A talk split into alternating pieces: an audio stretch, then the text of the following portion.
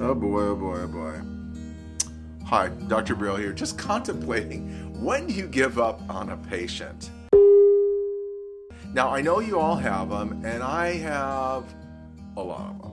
So perhaps because people travel for several hours for our dry eye services, for weirdo contact lens fits, I seem to attract the patient who has had RK many years ago, fluctuating vision, they can't see out of their glasses, they can't see out of their contacts, and now they're in my chair. Now, I like catering to the challenge, and I like catering to patients that appreciate the value that we use. We're systematic, we're scientific, we do it in a calculated manner, and I enjoy the challenge.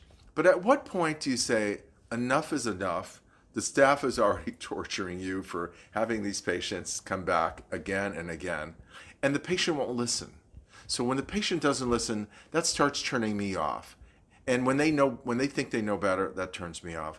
Now, I tend to go to the mats. I just see them forever until they drop. And if they want their records, I'm happy to give them the records. If they want their money back, depending on how much service I had in it, I will definitely consider to at least save face and let them know that whatever makes them happy makes me happy. You have to really think about it. Is the increase in your efforts in the first year to make these patients happy worthwhile on creating a lifetime value of that patient and their family and their downline, as well as really good Google reviews? And that's where I'm looking for. I'm willing to put in the effort. I'm willing to really work hard for their success. As long as they know that it's not my stupid lenses, it's their stupid eyes. And this goes for glasses too. We deal with patients with anisoconia, all those patients that had retinal detachments. Now they got a scleral buckle. They got macular dislocation. There's things that we can do, but at some point, we try to define it up front of what defines success. But there are some limitations. So we try to at least go to the mats and maybe give like one or two more tries.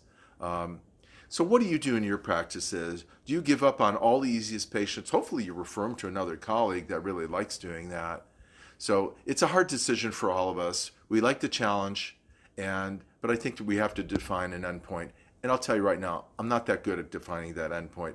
I tend to support the patient and really go all out. So comment below. Let me see what your thoughts are on the difficult patient and the patient who you've really done everything for. All right, so now a difficult patient is someone that's been somewhere else, and I've had these. They said, okay, I moved from Arkansas, and that doctor charged me $3,000. I'm making up a number, so don't quote me in. $3,000 for an ortho-K fit. They're in my office. I think the fit is terrible, and they're not unhappy. So I want to do what's right for them. I want to get a good fit. I want to get good physiology and good vision. So now they don't want to pay you, and that's a problem. So I think that's where you have to define exactly how much you'll do for how much fees and what goes on after that. If they're willing to work with me and the fees are not a problem, I'm much more motivated. If they know better and they're not willing to pay, that may be a patient that I might just say, okay, I think we're not going to agree on what your reasonable expectations, what a reasonable outcome would be. And those are ones I'm happy to move along or share the love, as old Luke Catania would say.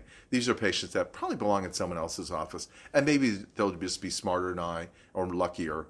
So these are thoughts, and let's have these patients, let's try to solve their problems or refer them to somebody else.